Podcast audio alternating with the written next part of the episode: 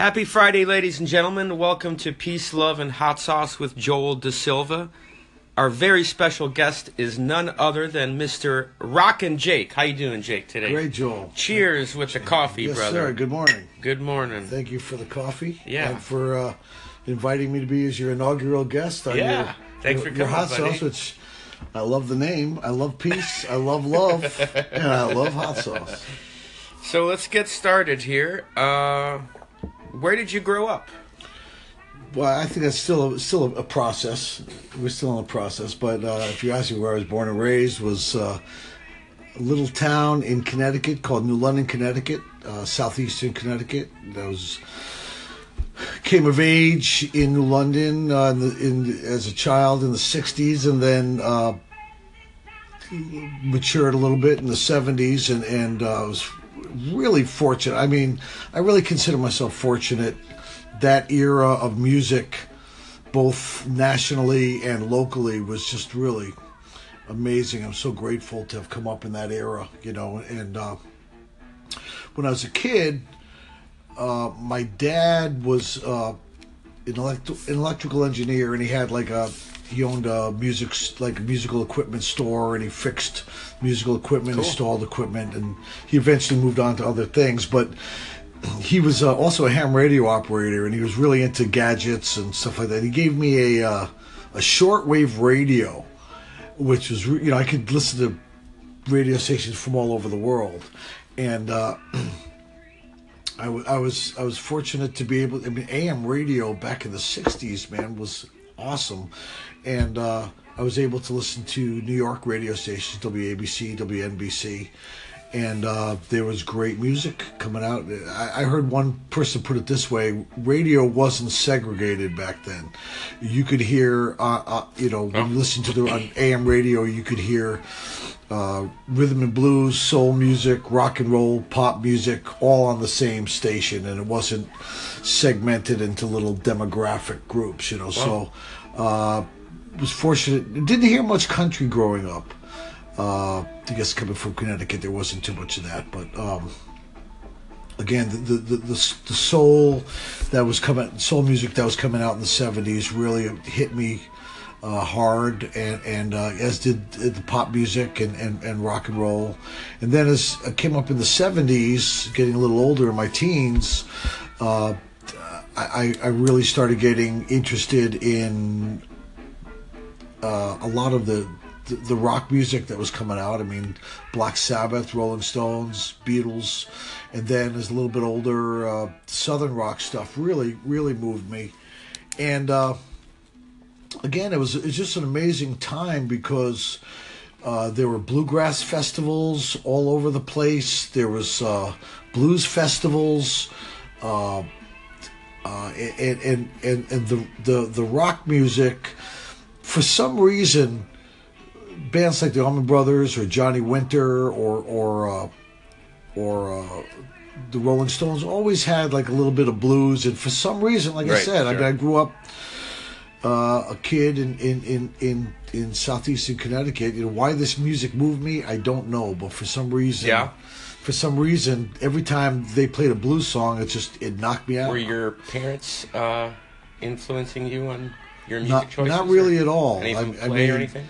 Not not really at all. Uh, my dad, he did give me one record that was I loved and I still love to this day. It was Benny Goodman sextets, Wow. sextets, septets, and octets, and it had I really fell in love with that record and and uh, the sound of Charlie Christian on guitar. Oh yeah, he's he's the shit, man. He's Absolutely. Great. Yeah. Absolutely. And uh, my sisters were all about six, seven, between six and ten years older than me, and they had Motown records, and I loved that music too. And again, the, you know, again, coming up in the '60s, that was on the radio Right. all the time, and I just, I just really loved it, you know. And uh, then, and, and also, radio was just really. In a way, I feel bad for kids today because radio is not definitely not like what it was, but of course, any any music is available now. But if you're coming up and your only access to music is AM radio or FM radio, you have to, you know, like today, you listen to what what's in. All right, back here with Rockin' Jake. Radio, you're talking about radio. Yes, radio was was very uh, influential to me. Uh, as I mentioned, the AM radio in the '60s, and then it's it's funny. Uh, late '60s, early '70s. If I stayed up late enough, they had DJs who would, were playing what they called back then underground music, rock and roll that they didn't normally, you know, was more pop stuff during the day, but uh, late later enough at night. So I would listen to that, and then in the '70s, man, FM radio was out of sight, out of sight. I mean, Not like today. Oh my God. Well, back then, DJs would program their own shows. DJs knew music. They DJs loved music. They paid attention to segues. Uh, how one song went into the other song. They would do sets of music that that felt good together. So, uh, Yeah. in in in, in the, the the mid mid to latter part of the 70s radio stations commercial radio stations that really influenced me were WPLR out of New Haven Connecticut and WHCN out of Hartford Connecticut and also WPKN which was a non-commercial station at University of Bridgeport Connecticut. I used to listen to that all the time and the beautiful again let me reiterate that the djs used even on the commercial radio stations would program their own shows and they really knew music and they loved music and that to me is such an important part of life is just to love what you do Sure. uh, and, and and especially when it comes to music. So uh, it was great to listen to those those DJs, and uh, I learned so much about music listening listening to them. And WPKN, uh, the non-commercial station, in particular, they played all kinds of stuff that that was even more obscure than what the uh, what the FM, what the commercial FM stations were, playing, and, and everything they were playing was good to me. Jazz, blues, funk, R and B, soul music, uh, country, bluegrass music. It's all good to me. Uh, I mentioned earlier about you know there being blues festivals and, and bluegrass festivals in the '70s, but there are also great jazz festivals. Newport, I went numerous times, and. Uh, so anyway, getting back to WPKN, I listened to that religiously, and the DJs would create a mood. Their sets would create a mood so that you would almost not even be aware of when one song would end and another song began. It was just it was like a flow of music. They really they were very creative, both in their knowledge of the music and how songs flowed together. So when I went to the University of New Hampshire in 1980, I immediately wanted to become part of the radio station there. Cool.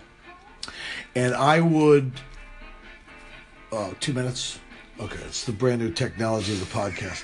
Uh, I would do my shows and I would use WPKN's for, you know style of creating a mood uh, on my show you know after that and and it, it's very creative back then of course we only had lps so there was an art to mixing records and and uh, and uh, there's you know the cold endings with a cold beginning and a, a fade out melted into a fade in and just a lot of different creative Albums, things that yeah, you could do sure. uh, as a DJ, and I like to I like to create a mood. And I did all kinds of shows. Uh, primarily did a blues show, but I also did uh, jazz shows and rock shows. Uh, uh, so I didn't know then, that. And then That's cool. Then being at that station, they had about 50 50,000 record library. So I just spent every, as many days as I could. DJ just- Jake. oh my goodness! It- I mean, as a music lover, this is what we love to do. Is hey man, listen to this, listen or listen to that, right? To a friend. But as a DJ, Yeah. you could do that for fifty thousand of your friends, or Sure. however, however many people listen. All right. Well, let's uh, continue on the next segment and talk about getting in the mood Get in the about mood. music.